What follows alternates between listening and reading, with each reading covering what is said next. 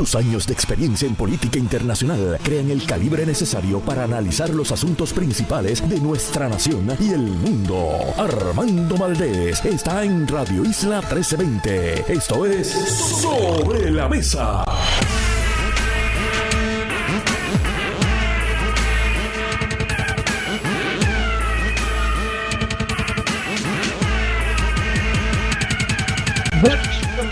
Soy Armando Valdés. Usted escucha sobre la mesa por Radio Isla 1320.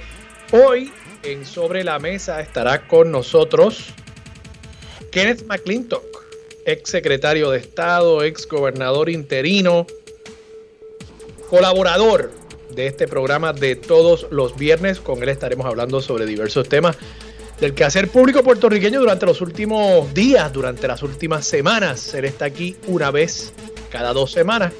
Hablamos con él sobre asuntos como, por ejemplo, el llamado que hace el secretario de Justicia, Domingo Emanueli. Tienen que confiar en el sistema. ¿Cómo es? En el sistema. Está fuerte eso. Yo quizás podría confiar en Domingo Emanueli, pero en el sistema. Pues eso es lo que él vino a cambiar.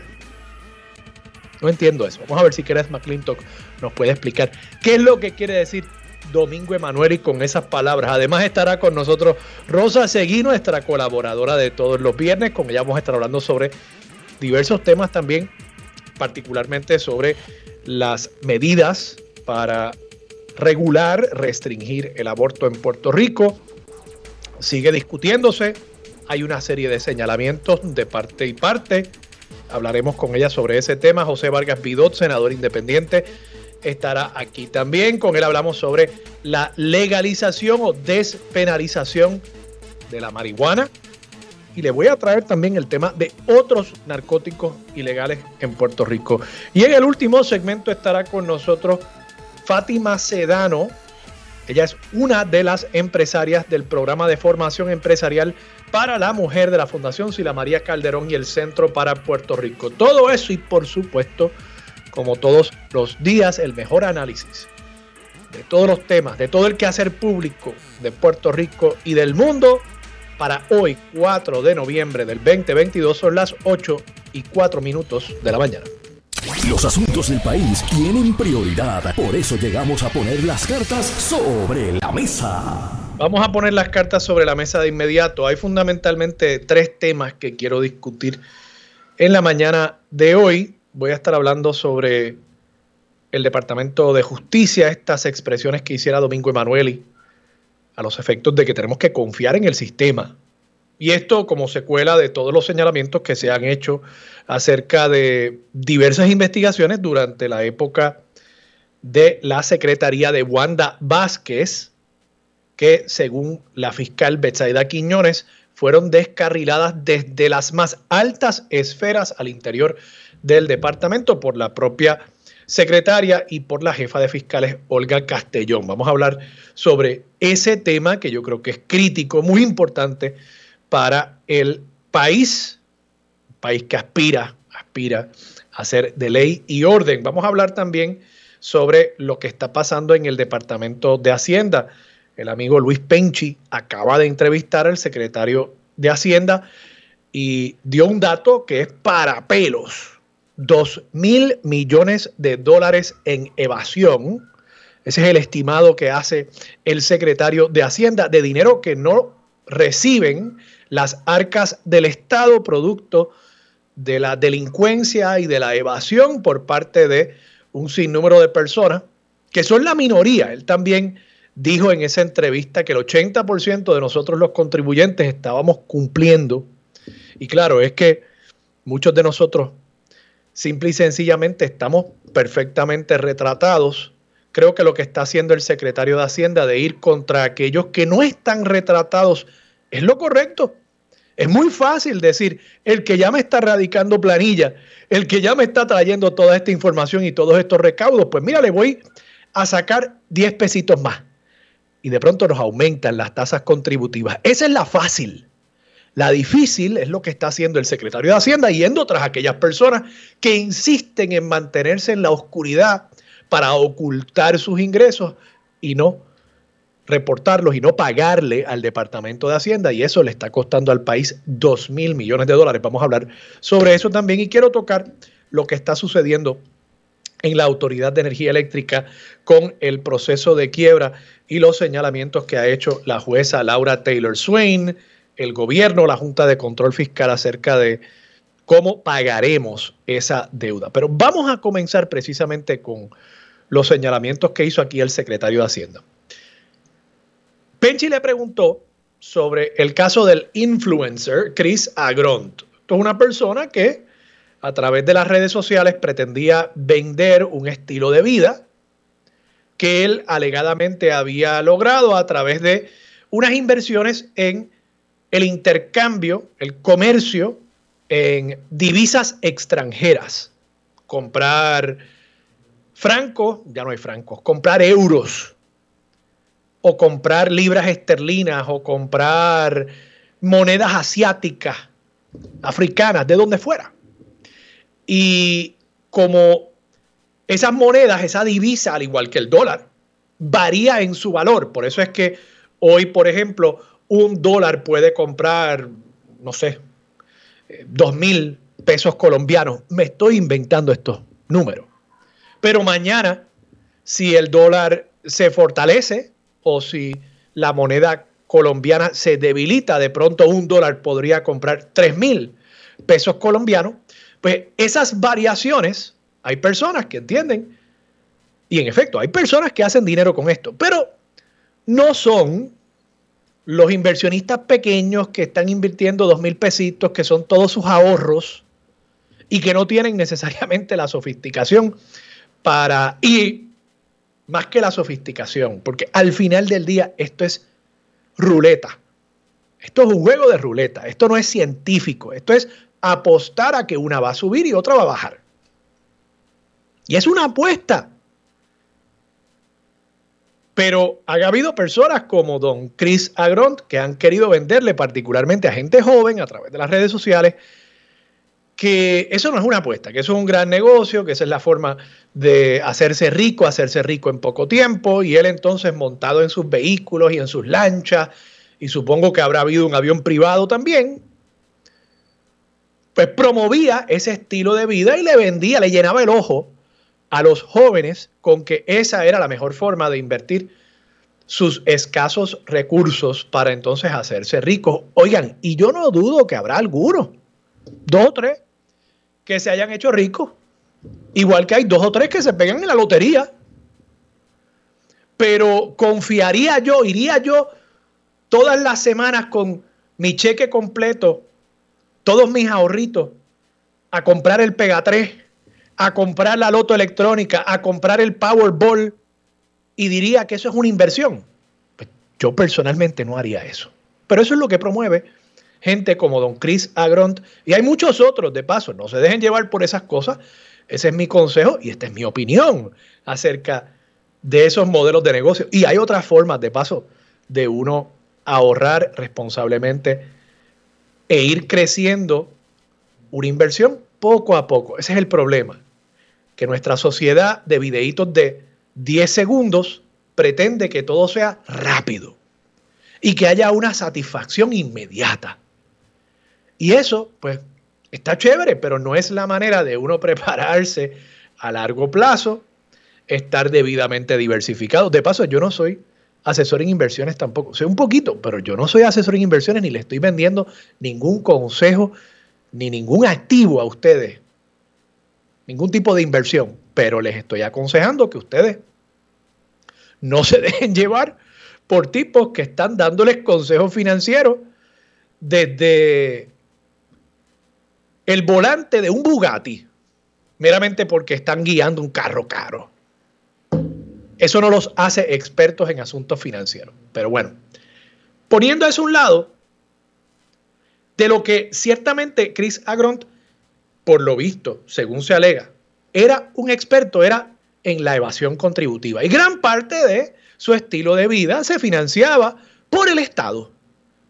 Que no es otra cosa decir que nosotros el resto de los contribuyentes que pagamos responsablemente nuestra planilla y nuestro IBU, estábamos subsidiándole a él ese estilo de vida. De eso es lo que se trata, porque él compró un Bugatti, pero lo compró con dinero que le debía al Departamento de Hacienda. No sé si era un Bugatti, vamos. Y todo esto de, de paso es lo que se alega. Claro, sus abogados salieron corriendo al Departamento de Hacienda de pronto a radicar sus planillas. Y dicen, no, pero si ya él radicó sus planillas, miren, ya aquí no hay un caso. Y ustedes habrán notado cómo de manera tan insidiosa ellos han logrado colar ese mensaje de que él ya tiene un acuerdo, de que él ya radicó sus planillas, de que esto es meramente un asunto administrativo, que el propio Luis Penchi, que es un periodista sagaz y astuto y conocedor, pensaba que ya Agront había alcanzado un acuerdo con la Fiscalía y con el Departamento de Hacienda. Y no es culpa de Penchi, es porque los abogados de este señor han estado colando esa noticia en los medios de comunicación y los medios de comunicación también hacemos eco de esas noticias y la gente se cree que esto, bendito, eso fue un error. Puso una coma donde no era. Y ya, ya él, miren, radicó sus planillas y ya él llegó a un acuerdo, va a pagar. Se alega que lo que debe es 7 millones de dólares. Eso no es poca cosa. Pero aún si pagara esos 7 millones de dólares, vende el Bugatti, vende la casa, vende el jet, lo que sea, aún si él pagara esos 7 millones de dólares, el hecho, si es que se probara, de no haber radicado las planillas, es un delito. Y no podemos aceptar como país, y en esto tengo que felicitar al secretario de Hacienda, no podemos aceptar como país que cuando cogen al evasor, al evasor grande, porque para colmo, si lo cogen a usted con una deducción indebida en su planilla, créanme que no va a haber mucha cobertura y usted no va a llegar a ningún acuerdo con el Departamento de Hacienda. A usted le van a raspar todas las penalidades, todos los intereses, todos los recargos.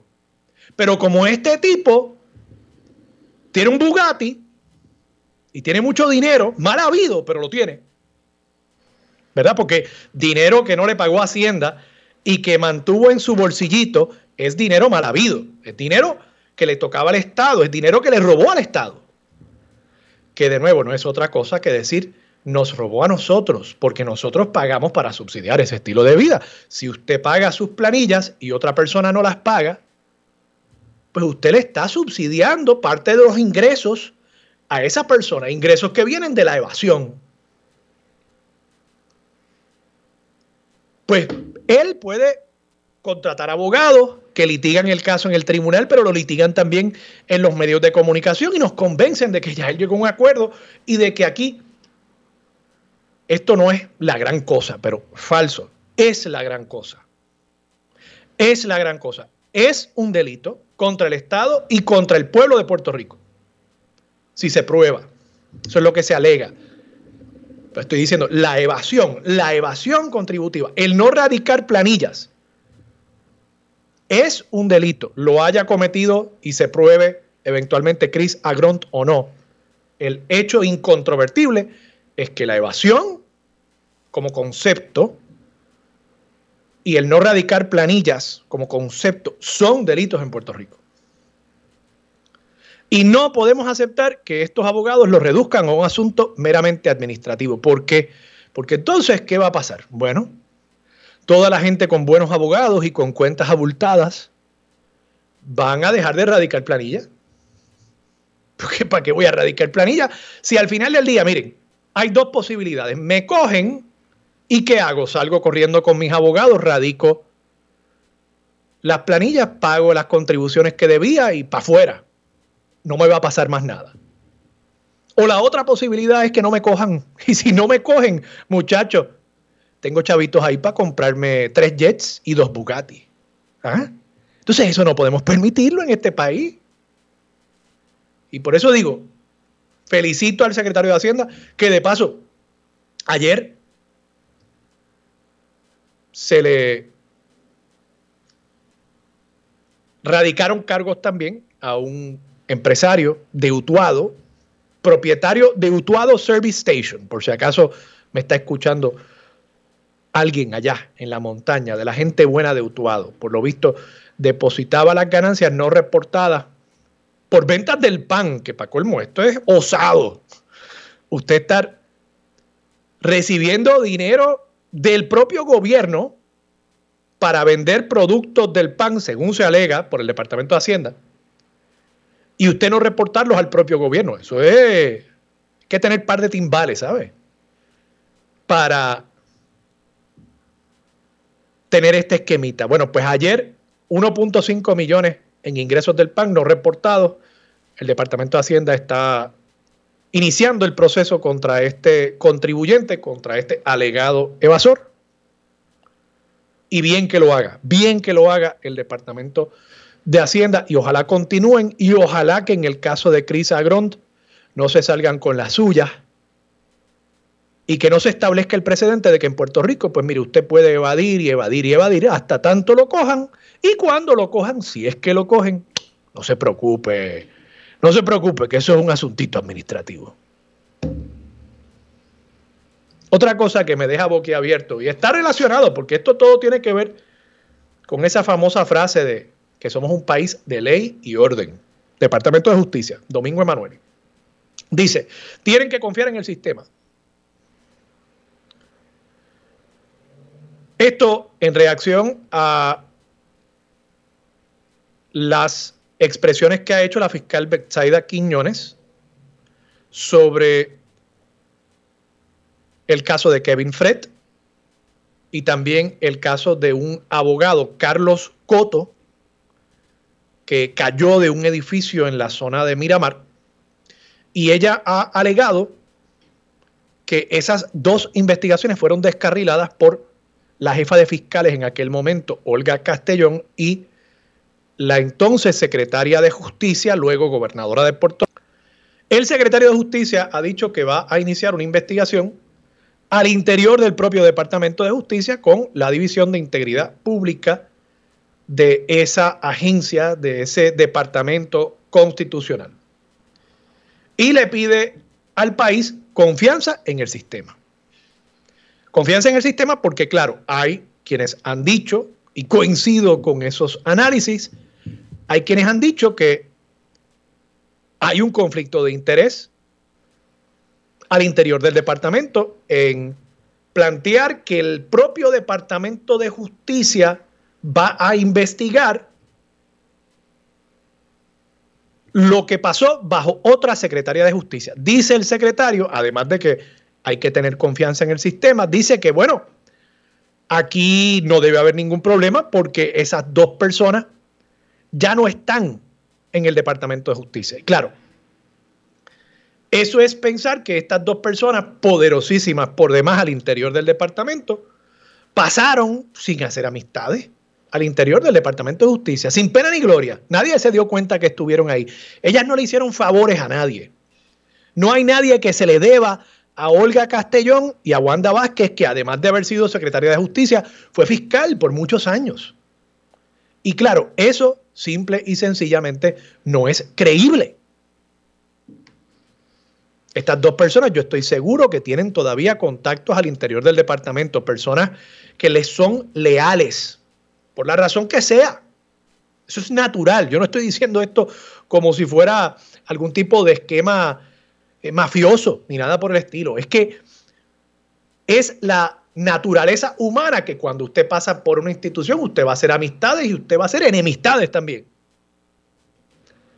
Y en esa medida me parece que es totalmente impropio e incorrecto por parte del secretario de Justicia decir que, no, que no hay por qué preocuparse, esas personas ya no están ahí y que hay que confiar en el sistema. No, pero sí, el propio Domingo Emanuel, y cuando fue juramentado como secretario de justicia, planteó que él venía a restablecer la confianza en ese sistema de justicia. O sea, planteando entonces que había un problema con la confianza en el sistema de justicia en Puerto Rico.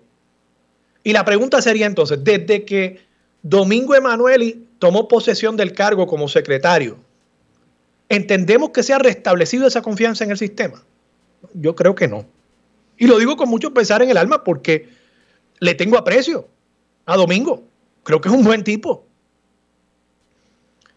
Pero la realidad del caso es que hemos visto cómo durante este cuatrenio, para poner simplemente dos ejemplos, siguen siendo las autoridades federales quienes procesan casos de alto relieve de corrupción. Ocho, nueve alcaldes en los últimos 20 meses que han sido acusados por las autoridades federales, no por las autoridades estatales. Y por supuesto, el otro ejemplo, el caso de Ricardo Rosselló. El caso de Ricardo Rosselló en el que lastimosamente el Departamento de Justicia, dirigido por Domingo Emanueli, se cegó ante lo que era patentemente obvio y evidente, que Ricardo Rosselló, no viviendo en Puerto Rico, no cualificaba ni en Washington, D.C., de paso, porque eso es lo que dice la ley 167 del 2020, que crea el grupo este de cabilderos al que pertenece Ricardo Rosselló, que Ricardo Rosselló no cumplía con los requisitos de residencia. Y pues, el Departamento de Justicia le tiró un toallazo a Ricardo Rosselló. El Departamento de Justicia de Domingo Emanueli el Departamento de Justicia en el que ahora pretenden que confiemos y en el que todavía, me parece a mí, Domingo Emanueli no ha logrado su cometido, su compromiso con el pueblo de Puerto Rico de restablecer la confianza en ese sistema. Por eso digo, creo, creo que Domingo Emanueli va a tener que justificar esto de forma más efectiva. Si no, creo que va a tener que designar eventualmente un fiscal especial independiente, totalmente independiente al Departamento de Justicia para investigar estas serias alegaciones. Y así sería como podría entonces volver el pueblo de Puerto Rico a confiar en ese sistema. Vamos a la pausa. Regresamos con Kenneth McClintock y mucho más de Sobre la Mesa por Radio Isla 1320. Quédate en sintonía. Conéctate a radioisla.tv para acceder y participar en nuestra encuesta diaria. Armando Valdés, Sobre la Mesa por Radio Isla. Regresamos, soy Armando Valdés, usted escucha sobre la mesa por Radio Isla 1320. A esta hora se sienta a la mesa Kenneth McClinton. Kenneth, buenos días, ¿cómo estás? Echándote de menos acá. te veo, te veo que estás allí en el estudio. Kenneth, vamos a empezar con este tema del Departamento de Justicia y en el segundo segmento quiero también tocar las elecciones de medio término congresionales que ya son este martes por tradición, pero realmente ya están sucediendo. Hay muchos estados donde hay early voting. Todos los estados, todos los estados. Todos los estados. Bueno, pues todos los estados donde hay early voting, así que hablaremos sobre eso en el próximo segmento. Pero ahora mismo te quería poner este tema. El secretario de Justicia dice que hay que confiar en el sistema en cuanto a la investigación que ha iniciado la División de Integridad Pública del propio Departamento de Justicia sobre lo que alega una fiscal, Betsaida Quiñones, sobre expresiones, acciones por parte de Olga Castellón y Wanda Vázquez para descarrilar al menos dos investigaciones en las que murió una persona que se alega podrían haber sido asesinatos. ¿Tú crees que en efecto es suficiente decir el pueblo tiene que confiar en el sistema? ¿Crees que el pueblo confía en el sistema? ¿Que hay suficiente capital en esa cuenta como para que el secretario esté girando contra ella? Bueno, primero que nada, eh, él ha estado explicando que no es meramente que ha hecho un referido, sino que, está insistiendo en qué es lo que hay que hacer. Así que él, él ha sido claro y transparente en las órdenes en que, que él ha dado. Segundo, una cosa es confiar en el sistema, otra cosa es confiar en Domingo Emanuel. Yo creo que la mayor parte del pueblo de Puerto Rico eh, confía en Domingo Emanuel y no lo ve como un secretario que viene de adentro, que tiene una claque, que está tratando de proteger a nadie, sino que... Eh, Excepto a Ricardo Rosselló. ¿Ah? Excepto a Ricardo Rosselló. Eh, bueno, eso era un tanto debatible, pero eh, y estoy de acuerdo contigo. ¿tú pero, crees que es debatible que, que, era que era, que era no ni en Puerto Rico ni en Washington, D.C.? Eh, no voy a entrar en eso ahora. Eh, tiendo a, favorecer la posición tuya, pero pero entiendo que es un asunto que era, que era debatible. No, no, es una eh, posición mía. Objetivamente, él no vivía ni en Washington ni en Puerto Rico. Pero bueno, está bien. Este. Washington uno lo puede ver como no, no como 10 millas por 10 millas, sino como ah, una, ya, ya, ya, ya, sí, incluye los suburbios. No, eso no es lo que dice la ley, pero está bien, continúa. Cuando tú dices que vives en San Juan, puede que vivas en Guaynabo. pero, pero legalmente, ¿qué sí, sí, eso yo entiendo. Eso es, o sea, si, si, no quieres meterte en el tema, no nos metamos en el tema. Yo confío, yo confío en lo que Domingo Emanuel. Una ley dice San Juan, no quiere decir la zona metropolitana.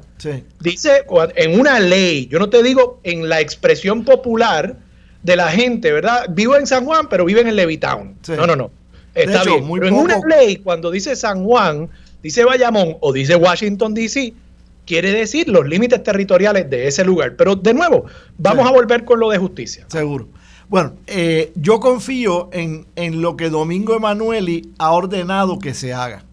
Así que eh, yo no me voy a dejar llevar por rumores, por eh, preocupaciones, por gente que, ve distintas claques. Yo creo que Domingo Emanuel es una persona limpia, eh, que viene de fuera del departamento, viene de la práctica privada y viene de esta honrosa profesión de analistas políticos. Este, y, creo que va a ser lo que hay que hacer con respecto a, a, las dudas que han surgido. Pero, pero la investigación, Kenneth, no la va a hacer Domingo Emanueli, ¿verdad? no, pero tú puedes estar yo he sido jefe de agencia. Entonces la pregunta es, ¿puede el Departamento de Justicia, quizás vamos, vamos a estipular lo que tú estás planteando sobre las intenciones de Domingo Emanueli? Te pregunto, ¿no estará siendo un poco ingenuo al decirle hoy al periódico El Vocero, esto es portada del periódico El Vocero, que, que no hay que preocuparse porque las dos involucradas ya no trabajan en la agencia? O sea, e, esas dos personas que tuvieron tanto poder al interior del departamento no tendrán todavía sus contactos allá adentro, sus amistades y relaciones allá adentro. Entonces, Sin lugar a dudas lo tienen, pero al no estar ellas, al no estar ellas adentro, al no estar ellas adentro, ya no pueden ejercer poder. Pueden reclamar influencia de amistades, de personas que le deben algo, lo que sea, pero ya no están adentro y no pueden ejercer poder dentro del departamento. Este, así que en ese sentido yo creo que se va a estar haciendo la investigación más completa que se pueda hacer. No tengo la menor duda de que Domingo todos los días va a estar pendiente a estos asuntos y va a estar reuniéndose regularmente con las personas a quien por necesidad ha tenido que delegarle estas investigaciones. Así que yo confío en Domingo Emanueli y yo confío en el trabajo que él va a hacer y que él va a supervisar en torno a este asunto. Yo confío también en, y te voy a traer este tema porque creo que está relacionado, yo confío particularmente en el secretario de Hacienda, Francisco Párez, y lo que está haciendo por al interior de ese departamento. Totalmente. Eh, establecer como criterio rector la importancia del cumplimiento con las leyes contributivas en el país. Y, te pregunto a ti... Y que no lo está haciendo alrededor de abril, lo hace todo el año. De acuerdo. Y, y te pregunto a ti si lamentablemente el secretario no se queda un poco como llanero solitario con estos temas. Él planteándolo, me parece que los abogados, por ejemplo, de Chris Agront han sido muy efectivos sembrando esta idea de que bendito, esto fue una cosa administrativa, ya nosotros salimos corriendo, ya le radicamos las planillas al muchacho, ya él está dispuesto a pagar, ya él tiene un acuerdo básicamente. Y realmente no hay ningún acuerdo y realmente esto no es una cosa de poca monta, esto no es un asunto de que eh, no marcó un encasillado en la planilla, no, no, es que se alega que no radicó las planillas que no reportó millones de dólares en ingresos y por tanto que nos robó al resto de nosotros que sí pagamos dinero que se supone llegase a las arcas del Estado para subsidiar su estilo de vida. Sí, pero el secretario de Hacienda y los fiscales del, Departamento de Justicia que los están asistiendo en el tribunal se han mantenido firmes.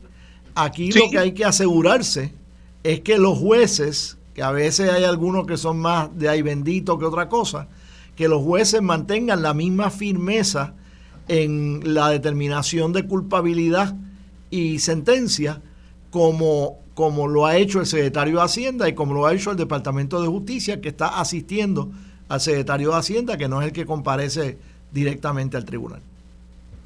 Kenneth, vamos a la pausa. Cuando regresemos vamos a entrar en materia de elecciones congresionales allá en Washington.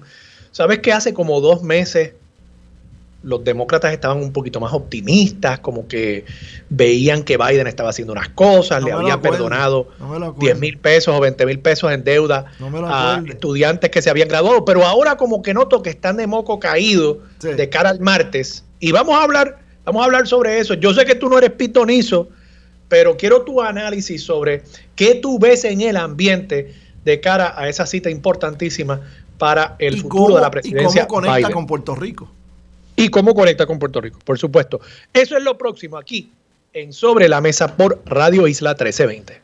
Quédate en sintonía. Conéctate a radioisla.tv para acceder y participar en nuestra encuesta diaria. Armando Valdés, sobre la mesa por Radio Isla. Regresamos, soy Armando Valdés. Usted escucha sobre la mesa por Radio Isla 1320. Kenneth McClintock, las elecciones congresionales del martes, que como decíamos en la introducción de este segmento, realmente no son del martes. El martes terminan, ya están corriendo en muchos estados. Incluso hago la invitación, esta estación es muy escuchada por eh, nuestros hermanos y hermanas puertorriqueños y puertorriqueñas en Estados Unidos. Hago la invitación a que, si no lo han hecho todavía, salgan a votar. Vote por el que usted quiera pero salgan a votar. Es importante esa participación electoral en Estados Unidos. Pero dicho eso. Yo me uno a ti en eso. Sí. Pero también le digo que deben votar por los demócratas. Pero sí. Ah, bueno. Adelante. Oye, y, me uno también a tus palabras. seguro que voten por los demócratas. Pero igual, aunque usted no vaya a votar por un demócrata, es importante, creo, que la comunidad puertorriqueña demuestre su poderío votando. Vote por el que usted quiera pero idealmente por un demócrata o una demócrata. Dicho eso, Kenneth, ¿cuáles son tus expectativas? Todavía yo creo, incluso creo que más ahora que hace un mes, la Cámara es muy probable que caiga en manos republicanas. El Senado todavía podría darse el caso de que los demócratas lo retengan, incluso se plantea la posibilidad de que aumenten eh, un, escaño. Eh, ¿Qué te parece a ti? Pues mira, eh, los números han ido empeorando para los demócratas, como tú has señalado en el último mes. Pero son las encuestas. Y en todas las encuestas se ve que hay una serie de candidaturas, tanto en la Cámara como en el Senado, que están bien apretados, que están uno o dos puntos arriba, uno o dos puntos abajo, que está dentro del margen de error de esa, de esas encuestas. Y ahí es que más valor tiene el derecho al voto que tienen nuestros hermanos en los estados, que no tenemos tú y yo acá en Puerto Rico en estas elecciones de medio término, donde los puertorriqueños pueden hacer la diferencia. Te voy a dar un ejemplo. En el 2018, el entonces senador Bill Nelson de la Florida perdió por 10.033 votos. En un, en, una, en un estado donde los puertorriqueños eran más de 500 mil votantes, 500 mil votantes versus 10 mil 33, y donde se quedaron más de 300 mil puertorriqueños inscritos para votar sin salir a votar. Si tan solo uno de cada 30 de los que no fueron a votar hubiesen salido y hubiesen votado por Bill Nelson, él no estaría ahora lanzando cohetes como administrador de la NASA y estaría como el voto 51 que no tenían los demócratas durante este pasado bienio en el Senado de los Estados Unidos. Y era un senador que siempre votaba a favor de los asuntos que concernían a Puerto Rico. O sea que fue una pérdida para Puerto Rico el no tenerlo a él. Kenneth, y ese, ese dato que tú traes de medio millón de electores hábiles. Son más ahora. Eso era 500 mil hace seis años. Son más ahora. Pero medio millón de electores hábiles puertorriqueños, claro, es menos que la población porque son personas de más de 18 años que estén inscritos para votar. Y ya la población está en 1.2 millones. Por eso, y de esa población, pues está Por lo menos 700 el, el universo electoral, ¿verdad? Que excluye a los niños de menos de 18, etcétera. Bueno, ese universo electoral de medio millón inscrito para votar puertorriqueño, ¿por qué tú entiendes que los puertorriqueños, en su mayoría, porque 300 mil tú dices que se quedaron en la casa, ¿por qué no van a votar? ¿Es que no, no entienden o no tienen interés?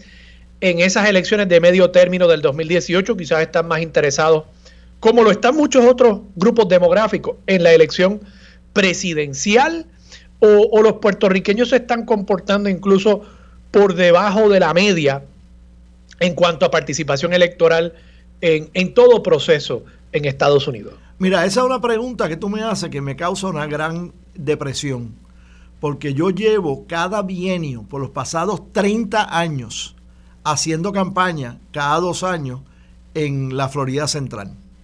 Y hago campaña con puertorriqueños que cuando vivían en Puerto Rico, el 75-80% de ellos salía a votar sin que nadie, se nadie tuviera que estimularlo. Ya sea eh, vamos para el encuentro con La Palma o de arriba con el Partido Popular.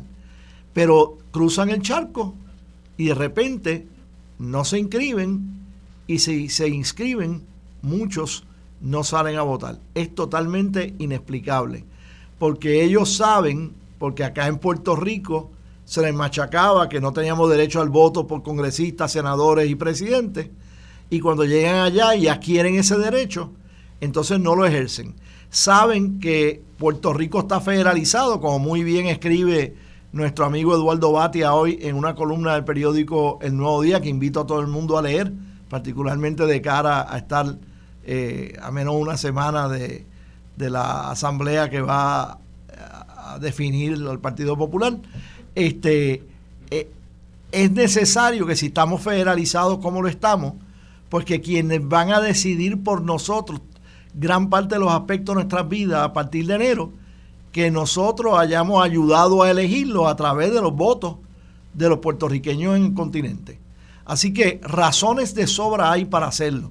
Y te voy a dar un ejemplo, no tan solo de issues viejos, como es el estatus político, Medicare, Medicaid, Earned Income Tax Credit, Child Tax Credit, todos los issues que conciernen a Puerto Rico, en casi todo, la, la postura demócrata ha estado ahí y la oposición republicana o de la mayoría de los republicanos también ha estado ahí.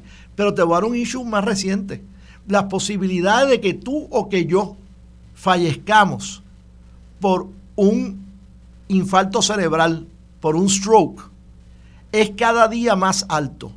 No porque esa enfermedad haya empeorado, como era el COVID que empeoró, sino porque estamos perdiendo a los neurocirujanos que teníamos, a los neurólogos que teníamos, y la Universidad de Puerto Rico no los está reemplazando porque perdió por errores de décadas perdió la acreditación para poder entrenar a, médicos que se especializan en esa condición en particular. Pues mira, en Pensilvania hay decenas de miles de puertorriqueños que pueden salir a votar el próximo martes o antes del martes, que pueden elegir a un candidato a senador, John Fetterman, que es paciente de un stroke, que va a ser empático a cualquier pedido que Puerto Rico haga el año que viene para que se le asignen fondos a la YUPI para recuperar la acreditación de neurocirugía o que podamos pedir dinero para poder contratar neurocirujanos carísimos allá para que vengan a trabajar acá en lo que podemos empezar a producir neurocirujanos otra vez. A Puerto Rico le conviene que John Fetterman sea el próximo senador por la misma razón de que sufrió un derrame cerebral en mayo, que hay gente allá oponiéndose a él como se, están oponiendo los republicanos. Necesitamos a John Fetterman en el Senado y sin embargo aquí nadie está hablando de eso, nadie ha conectado el problema nuevo que tenemos de salud con la con la presencia de él en la papeleta allá en Pensilvania y mucho menos se lo hemos comunicado a ellos. Así que cualquiera de Pensilvania que nos esté escuchando ahora, el martes hay que votar por John Fetterman para senador.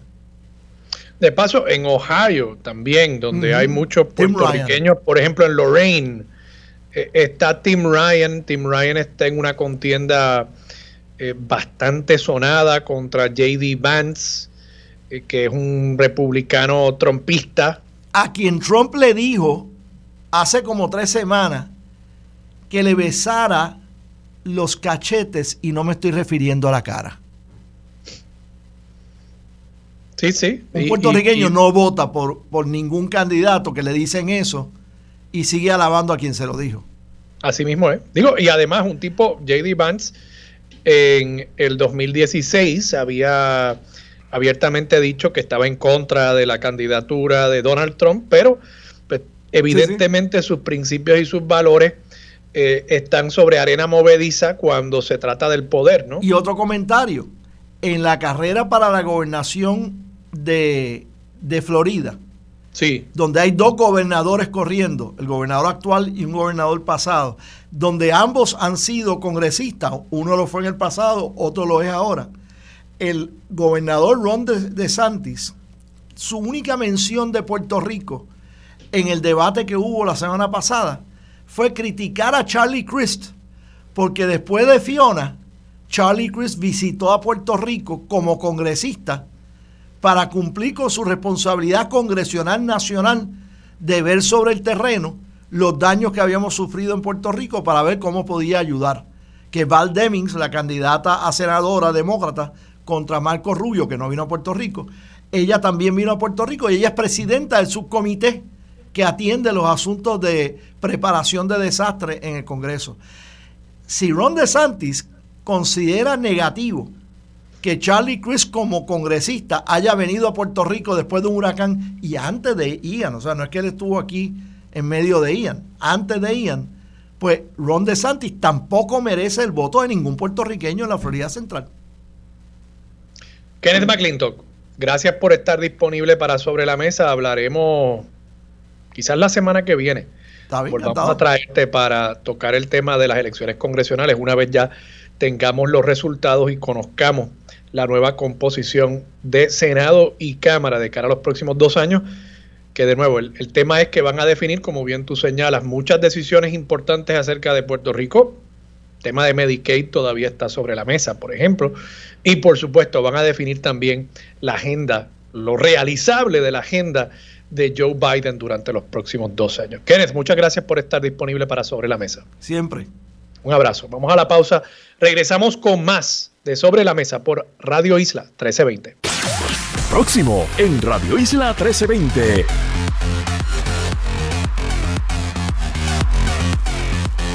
Yo soy Armando Valdés, usted escucha Sobre la Mesa por Radio Isla 1320. Lo próximo, la licenciada Rosa Seguilla está sentada en los estudios de Radio Isla 1320 en Atorrey. Hablamos con ella sobre las expresiones del superintendente comisionado, dicen ahora, del negociado de la policía, acerca de la organización Kilómetro Cero y su presidenta Marimari Narváez.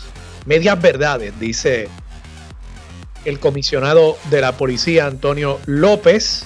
Esto en referencia a información acerca del manejo de la policía de casos de violencia de género al interior del propio cuerpo policíaco Hablamos con Rosa sobre ese tema tan importante. Además, José Vargas Vidot estará con nosotros, senador independiente. Con él hablamos sobre la legalización o despenalización o los cambios en las penas realmente, que es lo que planteaba el proyecto de la Cámara 1037 de la marihuana y también tocamos el tema de otros narcóticos ilegales. Vamos a ver qué él cree sobre este tema, no solamente como legislador, sino además como salubrista. Y en el último segmento, Fátima Sedano, una de las empresarias del programa de formación empresarial para la mujer de la Fundación Sila María Calderón, estará aquí con nosotros para hablarnos sobre su empresa, pero además para inspirarnos a crear una empresa también nosotros y nosotras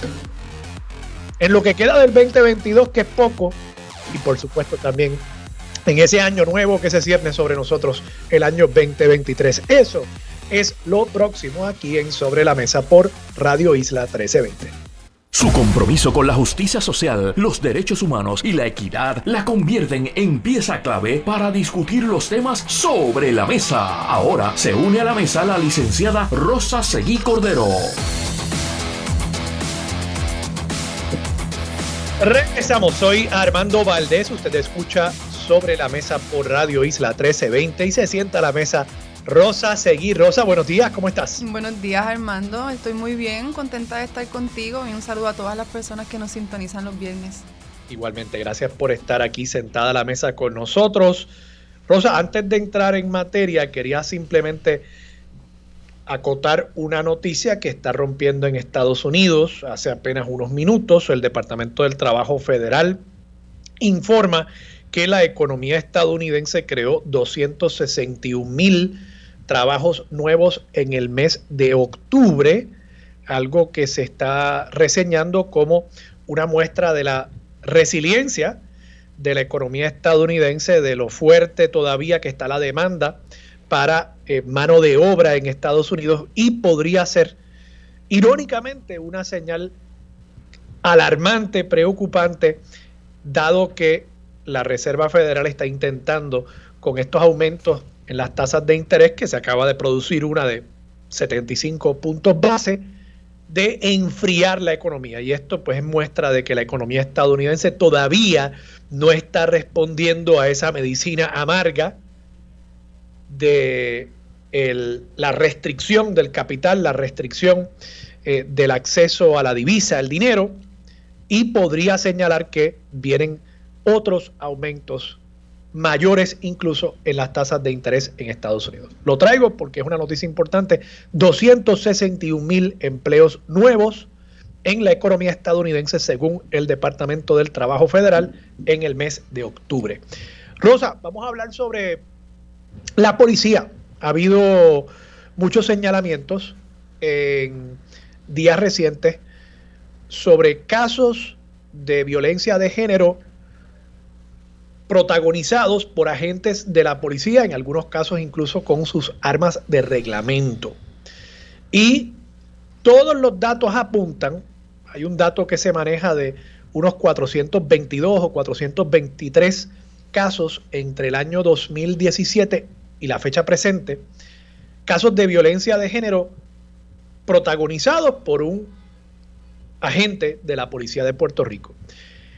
El comisionado de la policía dijo esta semana, dio esos datos, pero entonces cuando le preguntan sobre esos datos y sobre lo que ha señalado Marimari Narváez, directora ejecutiva de Kilómetro Cero, que es una organización que se dedica a el tema de la violencia al interior de la policía, la violencia del Estado a través de el cuerpo policíaco, cuando le preguntan sobre esos datos y sobre las pocas convicciones que se logran cuando el agente de la policía es quien se alega fue el agresor, el comisionado de la policía dijo que él no trabaja con medias verdades.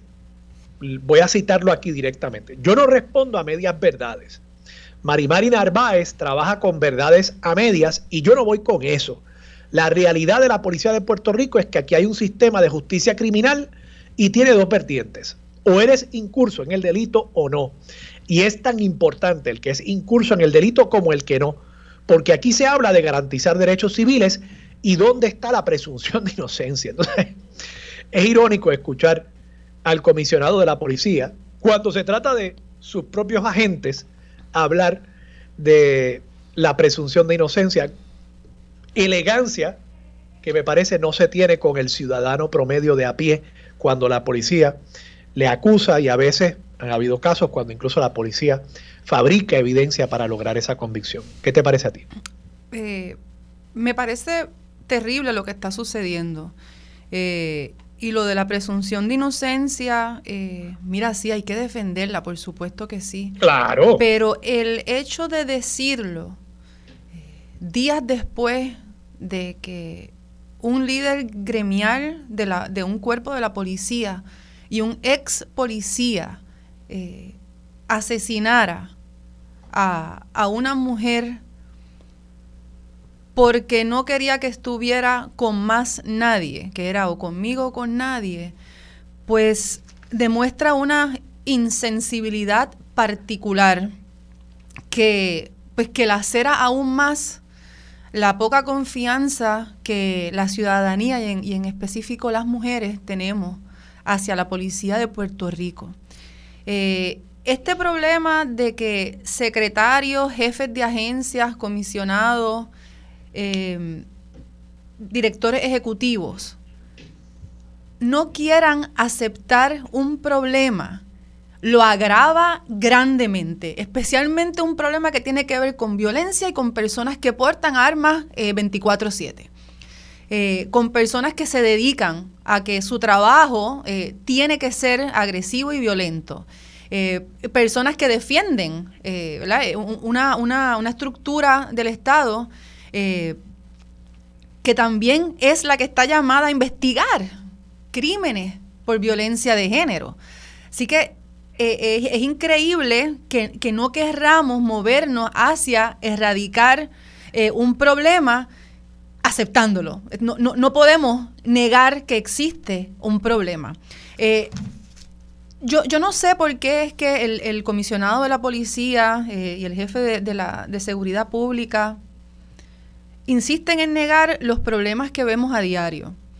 Desde el 2011, 2012, 2009, 2010 se está investigando la policía de Puerto Rico, ¿verdad? Y, tiene que ser un organismo del gobierno federal quien tuvo que tomar cartas en el asunto. Eh, y esto por la demanda de la ACLU.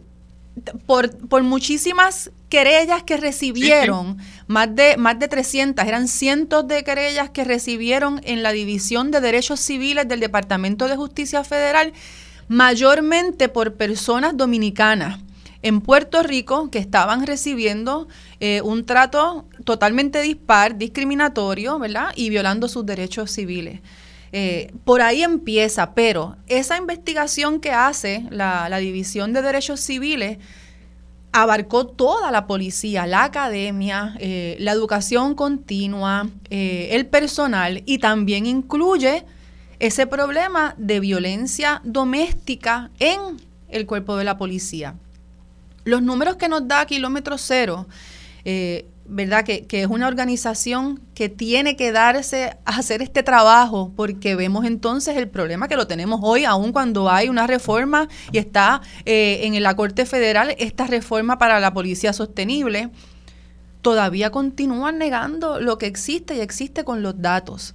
Eh, mi llamado es a que aceptemos los problemas, ¿verdad? O sea, no creo que responsabilizar ahora mismo a un eh, director, al, al, comisionado en específico, sea lo, correcto. No podemos decir que todos los problemas de décadas de la policía de Puerto Rico son su responsabilidad. Pero si, pues entonces, si no los reconoce. Pero por eso es que estoy, pues, ese es mi reclamo. O sea, aquí nadie le va a decir usted es responsable de todo esto. Lo que es responsable es de lo que está sucediendo ahora, teniendo la información, teniendo los datos, sabiendo que existen organizaciones que se dedican a esto porque la policía no lo está haciendo pues entonces tiene que moverse a favor de la ciudadanía, porque él no es el, el, el, comisionado de la policía de Puerto Rico para tapar la policía es que la tiene que mejorar, tiene que mejorar las condiciones en las que se encuentra también la, policía de Puerto Rico, cuánto personal tiene, cómo están esos beneficios. Sabemos que el retiro de la policía es un reclamo constante.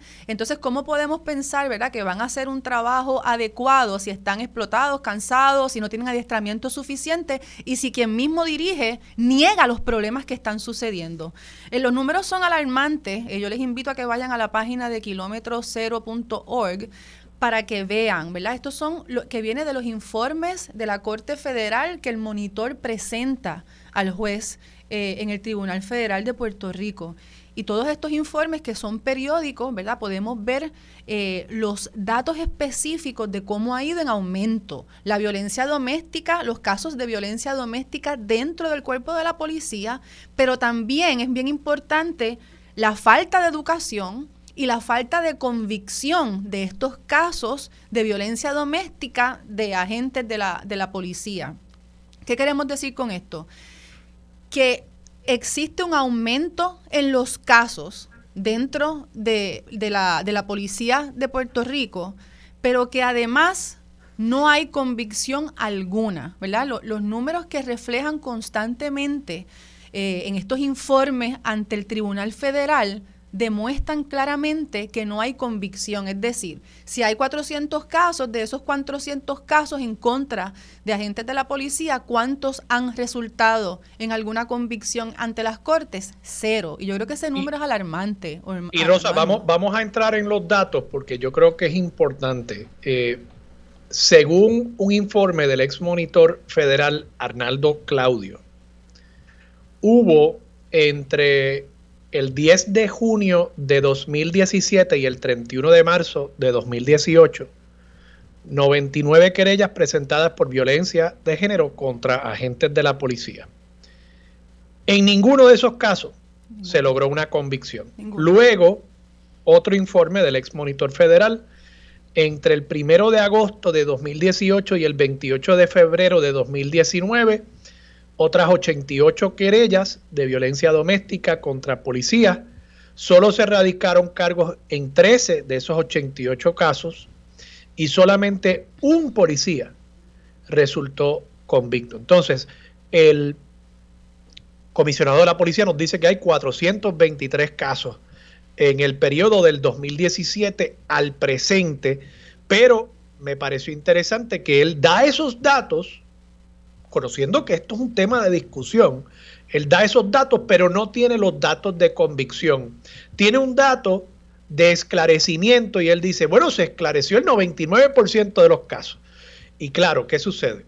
Esclarecimiento, al menos en cuanto a asesinato, se refiere a que yo identifiqué la persona que yo entiendo es sospechosa. Esclarecimiento no es lo mismo que convicción.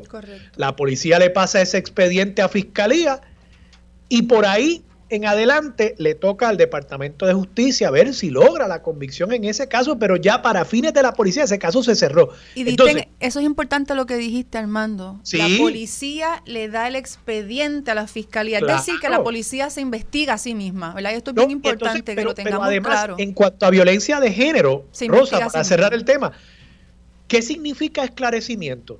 Si en la mayoría de los casos de violencia de género yo sé quién es la persona en contra de la cual estoy alegando la violencia. Yo, yo, sé quién es el agresor alegadamente. ¿Qué es lo que se esclarece en un caso de violencia de género? Entonces, creo que hablando de medias verdades, eso es una media verdad.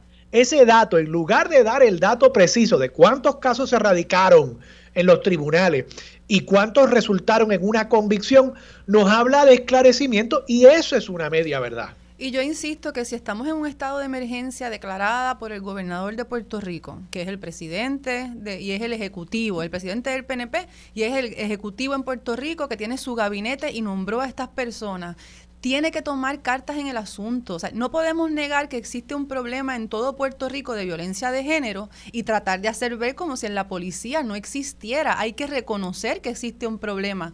Y otro dato importante es que el monitor hizo un estudio aleatorio de cierta, cantidad de policías para ver si tenían educación continua relacionado a la violencia de género y a la violencia doméstica y no lo tenían, Armando. O sea, una de las partes esenciales que se ha querido fomentar con esta reforma en el Tribunal Federal de la Policía es precisamente esa educación. Si vamos a, a, los libros, ¿verdad? Si vamos a la Policía de Puerto Rico y verificamos los reglamentos, verificamos las órdenes ejecutivas, verificamos todo lo que se está implementando desde que está la reforma hasta acá, es de avanzada. Son, eh, hablan de la violencia de género, de los crímenes de odio, de cómo no se puede discriminar por identidad de género, más sin embargo no se aplica porque no se está enseñando. Así que volvemos al problema de todo esto en Puerto Rico, ¿verdad? Que es la educación con perspectiva de género, que es una educación que sea específica en estos temas y que pueda atenderse correctamente. Pero si tenemos a un comisionado que niega la existencia del problema, que dice que todo está bien y que tenemos también personas en la legislatura queriendo decir que le toca a las mujeres y a las víctimas hacerse responsable y salir así espontáneamente y mágicamente de un ciclo de violencia, pues vamos a continuar, por supuesto, en este ciclo. Así que nos estamos quedando sin, sin herramientas, ¿verdad? Y estoy hablando específicamente de las mujeres y de la comunidad LGBTIQ, que son quienes vemos adversamente, ¿verdad? Ese, ese discrimen, esa disparidad y esa violencia de género, eh, que tenemos que insistir, ¿verdad? Que cuando hablamos de género, es una construcción social, ¿verdad? No es que nadie nace eh, con, un género. Género es esos roles que hemos querido imponerle a las mujeres de cómo hablar, de cómo vestirse, de cómo, cuáles son esas profesiones que podemos o no podemos ejercer y cuáles son esos espacios donde, donde podemos entonces eh, laborar o no laborar. Y creo que mientras continuemos, ¿verdad? Eh, dejando que estos discursos que hablen de que la violencia es generalizada, eh, de que no podemos eh, continuar con agendas ideológicas que quieran educar a la gente, a sensibilizar a las personas para aliviar este problema tan grande, estructural, sistémico, sobre la violencia de género, pues nos vamos a quedar muy cortas en, poder resolverlo. Y creo que Kilómetro Cero está haciendo un trabajo extraordinario para demostrarnos los datos, ¿verdad? Y también les invito que sepan que esto es público, estos documentos del informe del monitor general eh, pueden acceder también estadísticas que sabemos que no están al día, pero están estas estadísticas de la Policía de Puerto Rico que pueden ver el incremento en, en las querellas por violencia doméstica. Y pues no hay nada más que abrir el periódico y ver estos eh, terribles casos eh, donde agentes han incurrido en feminicidio, en violencia y son, son desgarradores, ¿verdad? Esto que estamos hablando aquí, eh, tristemente, Armando, mientras lo hablamos, mientras mencionamos posibles opciones, soluciones, ¿verdad? Que, que incluyen la educación con perspectiva de género en, en todas las agencias, en todos los espacios, eh, y haya eh, detractores, discursos de odio para hacer creer que, que es algo que no pretende ayudar, ¿verdad? Que es como una...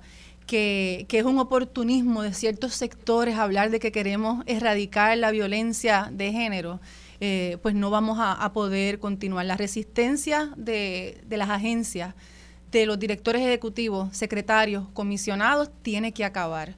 Si no podemos aceptarlo, aún teniendo una orden ejecutiva que específicamente mandata que se implemente un currículo con perspectiva de género y el Departamento de Educación ignora la orden ejecutiva.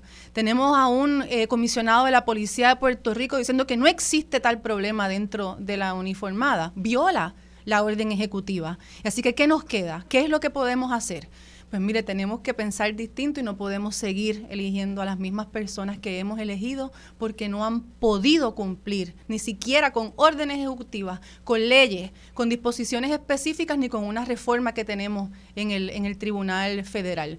Pero ah, obviamente esto no es resignación, nos mueve la esperanza y sabemos que sí podemos hacerlo, continuar hablando de estos temas, Armando, continuar insistiendo en la transparencia, en la rendición de cuentas eh, y pues tenemos que también eh, reconocer que el sistema punitivo carcelario, ¿verdad?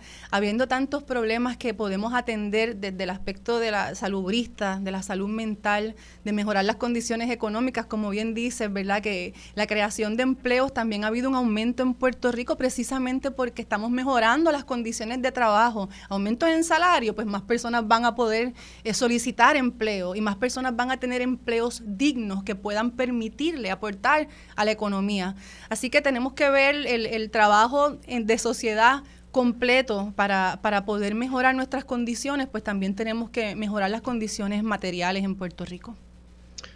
Rosa, fíjate lo que plantea, y con esto podemos cerrar, nos quedan como dos minutitos en el segmento, el comisionado de la policía sobre lo que tú estás planteando también.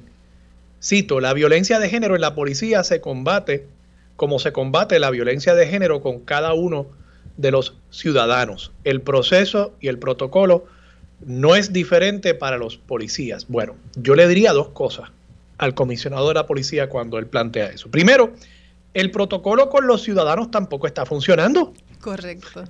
Hasta el 25 de octubre, el Observatorio de Equidad de Género había reportado 61 feminicidios, entre ellos 14 íntimos, en lo que va del 2022 hasta el 25 de octubre. El año pasado completo cerró con 53 casos de feminicidios, 12 de los cuales fueron íntimos. O sea que ya este año estamos superando las cifras del año pasado. Bueno, pues no está funcionando la estrategia. Pero además, creo que muestra la misma el mismo avestruzamiento de Domingo Emanuel y cuando dice hay que confiar en el sistema, sistema que no está funcionando, hay que confiar en el sistema. Bueno, no hemos hablado de eso. ¿Cómo es que se supone que la policía precisamente use el mismo protocolo que usa con ciudadanos, con sus compañeros? O sea, debería haber un protocolo distinto. Ahí está el problema. Precisamente por eso que está diciendo el comisionado de la policía es que probablemente no se están logrando las convicciones ni la erradicación de casos, porque hay un conflicto de interés inherente cuando tú tienes a un compañero investigando a otro compañero. Por una, por, por una violencia que el comisionado niega que existe. ¿verdad? Yo, yo creo que si los directores, jefes, secretarias de agencia asumieran la postura de aceptar los problemas, les vamos a aplaudir. El pueblo de Puerto Rico va a agradecer. Primero que nos hablen con la verdad y segundo que para poder remediar los males hay que identificarlo. Así que no podemos continuar pensando que todo está bien cuando nos matan, cuando siguen aumentando las cifras de feminicidio y cuando también aumenta la violencia doméstica en la policía de Puerto Rico eh, y también no hay convicciones por, esa, por esas acusaciones y que acepten la ayuda de organizaciones como Kilómetro Cero, que al final del día lo que está tratando de hacer es de que haya transparencia al interior de la policía, para que los policías y las policías que hacen su trabajo con honestidad, con integridad, que, que brille la labor de esos policías y no de la minoría de manzanas podridas que, que, están cometiendo estos actos tan lamentables. Yo creo que hay que felicitar, reconocer y colaborar con organizaciones como Kilómetro Cero en lugar de poner tanta resistencia a esa transparencia que hace falta. Colaborar, de la policía. claro que sí, estoy muy de acuerdo contigo, Armando. Rosa Seguí, muchas gracias por estar disponible para Sobre la Mesa. Hasta el próximo viernes. Hablamos el viernes próximo. Vamos a la pausa. Regresamos con José Vargas Pidot, senador y salubrista. Hablamos con él sobre la legalización o despenalización de la marihuana. Eso es lo próximo aquí en Sobre la Mesa por Radio Isla 1320.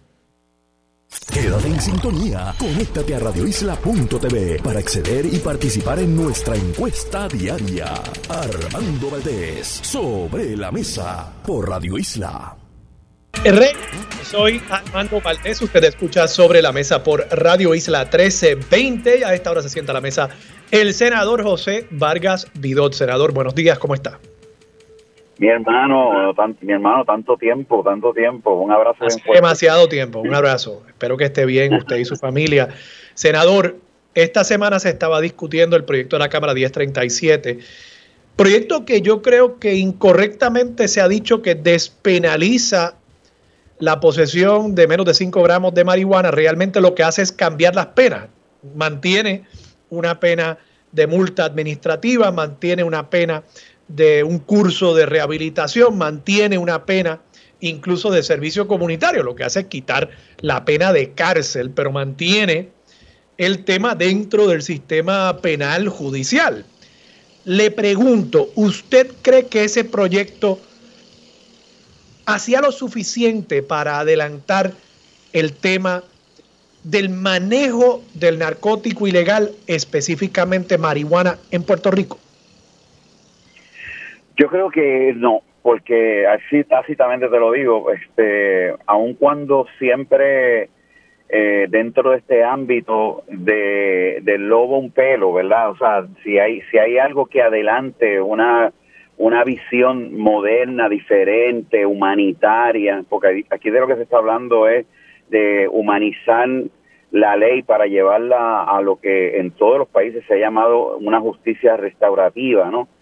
Eh, en el caso de, en este caso, yo creo que, eh, me imagino yo que, que, por la presión de grupos muy conservadores que todavía demonizan algo que no debe estar demonizado, eh, incurre, ¿verdad?, en que en sí sacarlo de la cárcel, pero entonces implicarle una serie de consideraciones que son absurdas en el caso del, del, del cannabis, porque empezando, Armando, que el cannabis es legal en Puerto Rico.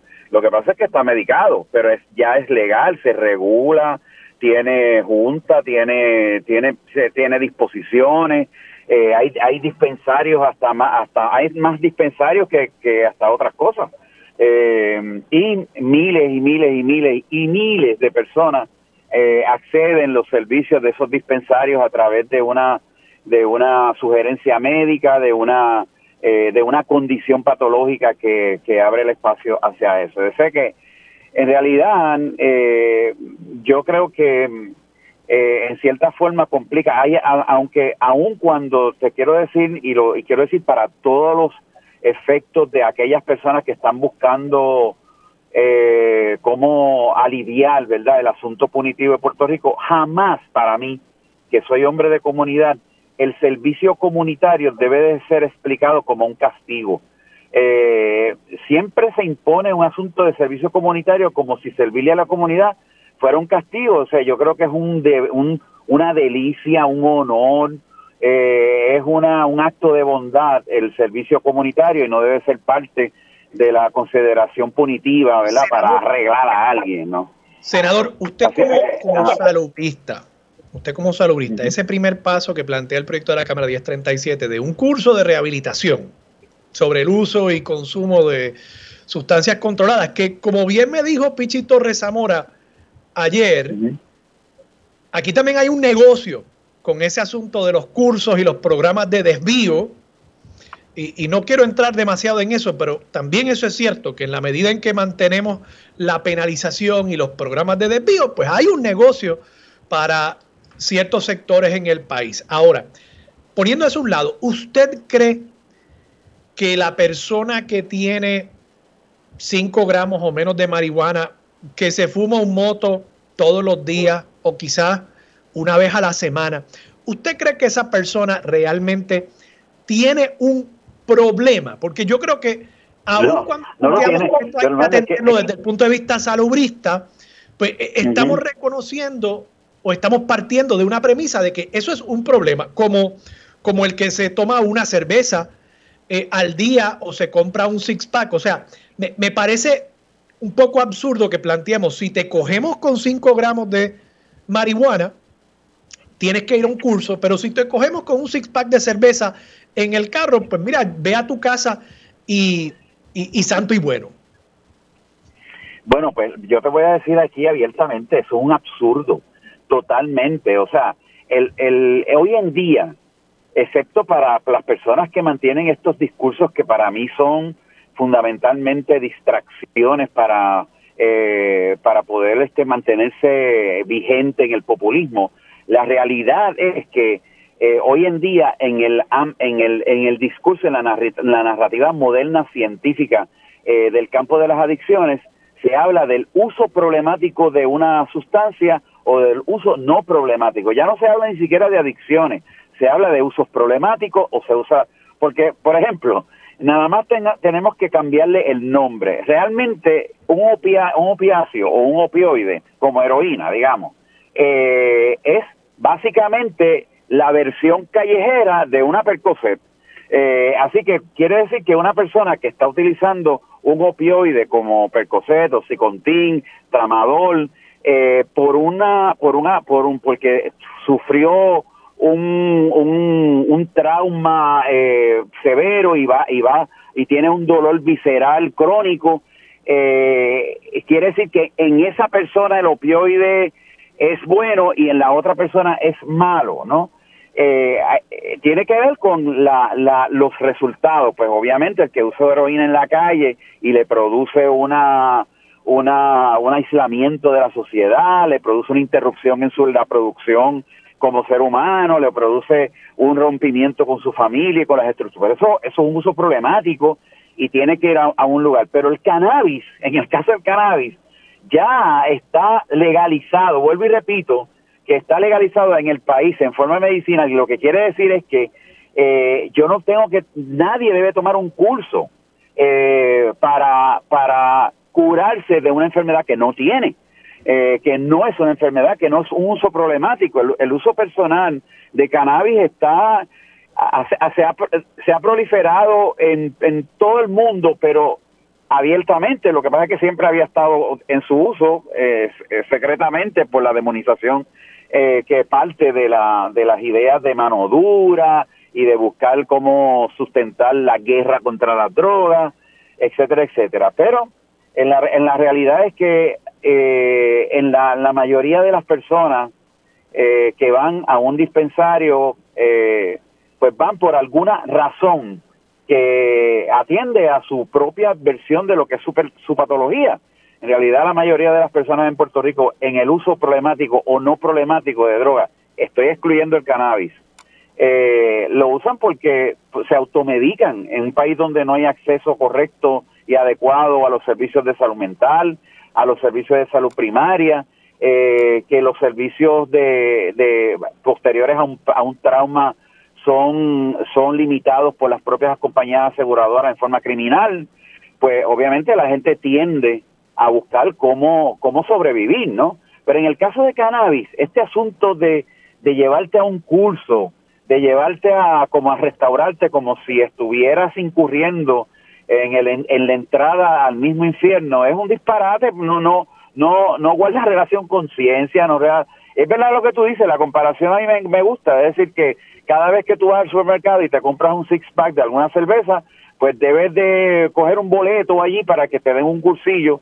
sobre, sobre el uso o no de, de, alguna sustancia, ¿verdad? y, eh, considerando, que, nos, que tenemos los datos para sustentar el que el, consumo de alcohol está mucho más relacionado con, actos de violencia, suicidio, violencia de género, si uno ve todos esos casos, usualmente la persona implicada tenía alcohol en la sangre. El, el cannabis no ha sido implicado en esas cosas. El cannabis no produce una, una, sobre, una muerte por sobredosis. El cannabis cura más de 36 condiciones científicamente documentadas, que entre las cuales hay muchísimas que son prevalentes en nuestro país o que son consecuencia de condiciones prevalentes como cáncer. El cannabis ha sido utilizado en la medicina hace mucho tiempo, antes de que los conservadores la demonizaran eh, en, el, en, la, en los 80, para poder evitar un síndrome de, de, eh, de desgaste en personas VIH positivas, se utilizaba un cannabinol, o sea, se, y se utilizaba y se utiliza legalmente eh, el acceso popular al cannabis eh, en forma medicinal habla de sus efectos o es que de una pluma, de una sola apertura en una pluma sale un demonio y un, y un ángel a la, a la misma vez. Eh, todo tiene que ver con el uso problemático y, y uno puede tener uso problemático de café, uno puede tener uso problemático de su tarjeta de crédito, uno puede tener uso problemático de su de, de su posición en la política. De, los, de los alimentos, de los alimentos, si uno come demasiado, uno va a enfrentar unos problemas de obesidad, de, diabetes, incluso dependiendo del tipo de alimento que uno consume. O sea, todo en exceso. Armando, lo, que pasa es que aquí hay una hipocresía grandísima. Fíjate que el, el, la, el asunto de la, del cannabis medicinal Fíjate la pelea que hay en la Cámara sobre esto, conservadores versus los otros, ¿no? En realidad, ninguna de las discusiones que se formaron allí, que fueron tan árgidas y tan vergonzosas, tenían que ver con la ciencia de lo que estaban trabajando. Este, y entonces eso eh, da, da, da, abre, abre el espacio para que vengan las personas que inducen error a la comunidad y sigan fomentando la, la demonización de cosas. En realidad lo que debemos de estar en contra y de lo, lo que destruye a la sociedad es precisamente que en este momento haya un montón de maestras y maestros que, que, tienen, que tienen eh, estudiantes de tercer grado, cuarto, quinto, sexto y séptimo grado que no saben leer. Que, Totalmente de acuerdo. O sea, eh, o sea, aquí no hay una, una discusión así de grande por una cosa tan importante como esa. Dime. Totalmente de acuerdo, senador. Muchas gracias por estar disponible para Sobre la Mesa. Un abrazo, mi hermano, y siempre a tu disposición. Un abrazo igualmente. Vamos a la pausa. Regresamos con más de Sobre la Mesa por Radio Isla 1320. Quédate en sintonía, conéctate a radioisla.tv para acceder y participar en nuestra encuesta diaria. Armando Valdés, sobre la mesa, por Radio Isla. Regresamos, soy Armando Valdés, usted escucha sobre la mesa por Radio Isla 1320 y a esta hora se sienta a la mesa Fátima Sedano, empresaria y fundadora de Come Rico en Puerto Rico. Fátima, buenos días, ¿cómo estás? Buenos días, Armando. Gracias por la invitación y por tenernos aquí.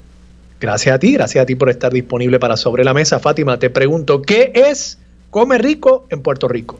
Pues mira, Armando, te cuento, nosotros somos una aplicación móvil, ¿verdad?, de búsqueda de negocios para comer en Puerto Rico. ¿verdad? Nuestro, nuestro principal negocio pues es el nosotros tener lugares para comer, no solamente restaurantes, sino que cuando la familia salga a comer tenga la oportunidad de entrar a nuestra aplicación y ver qué le queda cerca, qué opciones tiene, desde pizzerías, carrito de hot dog, food trucks, restaurantes hasta fine dining. Ese es el concepto de comer rico en Puerto Rico.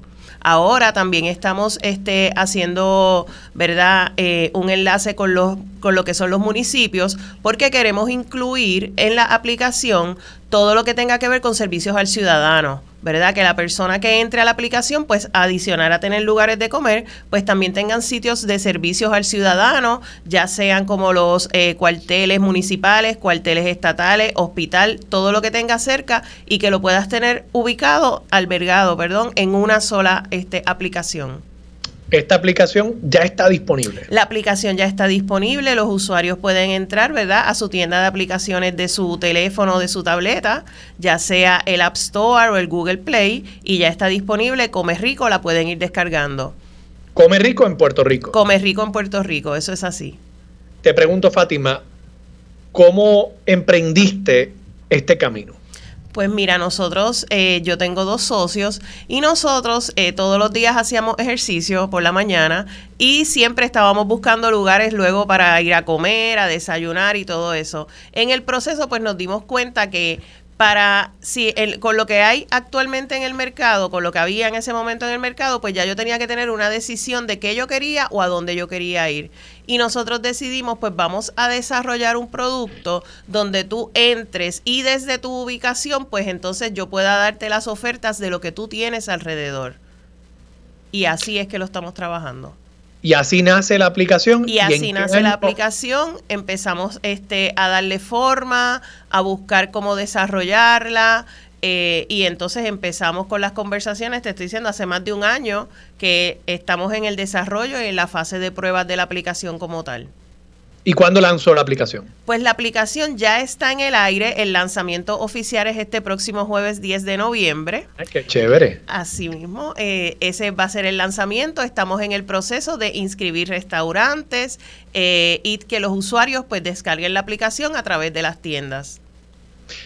Te pregunto, ¿cómo te ayudó participar en los programas de la Fundación Sila María Calderón y del Centro para Puerto Rico. ¿Cómo te ayudó a, darle forma a ese proyecto? Pues mira, cuando yo llegué este al programa Verdad de Incubadora, eh, ya estábamos en el desarrollo de la aplicación, pero el venir aquí pues me dio un panorama, ¿verdad? Y poder hacer ese mapa de lo que es el desarrollo del negocio como tal. ¿Verdad? Que no solamente era que tuviéramos la aplicación y que íbamos a hacer después que tuviéramos eso, sino que nos dan como un panorama completo, te ayudan con la permisología, que eso es sumamente importante, con la parte de finanzas, ¿verdad? Y, y estar en ley es tener todo, uno a lo mejor piensa que solamente tienes que inscribir el negocio, inscribirte en Hacienda, pero no, ¿sabes qué? Hay una hay todo una, una complejidad que conlleva el negocio y el estar esa, esas semanas, ¿verdad? En esta incubadora, pues me ayudó muchísimo a poner todo eso sobre la mesa y a ir paso por paso hasta que gracias a Dios en la próxima semana pues ya lanzamos nuestro producto oficialmente. Fátima, ¿y cuál es tu historia? O sea, tú tienes experiencia como empresaria, tú tienes experiencia en el desarrollo de aplicaciones o esto es algo totalmente nuevo para ti? Pues esto es totalmente nuevo para mí, honestamente. O sea, mi bachillerato es en ingeniería civil y yo he trabajado por 20 años aproximadamente en el gobierno de Puerto Rico y mi trabajo este siempre ha sido el administración de facilidades físicas para el gobierno, ¿verdad? En el 2018 yo empecé a certificarme en todo lo que tuviese que ver con digital marketing y administración de redes sociales y desde el 2019 pues yo hago ese trabajo freelance. ¿verdad? Yo tenía mis clientes, también tenía clientes de, de, negocios de comida, por supuesto, y pues he estado en ese mercado por los pasados cuatro a cinco años, eh, trabajando como independiente y haciendo administración de redes sociales para negocios. Y esta idea de, de desarrollar la aplicación, pues me surge, ¿verdad? De, entre tres amistades, tres socios que somos, y por eso pues entonces pues vamos a hacerlo, vamos a hacerlo todo formal, vamos a hacerlo del saque, vamos a hacerlo bien. Así que por eso estuvimos en la incubadora y por eso estamos aquí.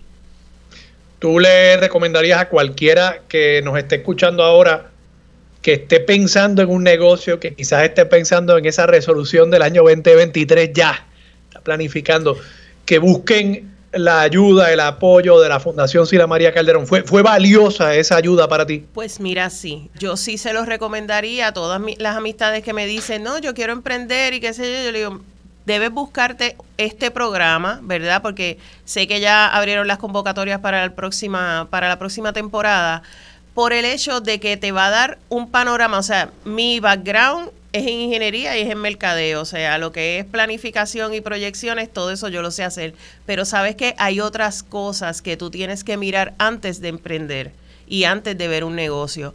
Adicional a eso, no solamente, aparte de todo lo que aprendes, ¿verdad? Cada semana, porque te cubren los temas eh, financieros, permisología, mercadeo, mercadeo digital, también está el networking que tú haces allí, porque conoces otros emprendedores que están en el mismo, en el mismo punto que tú.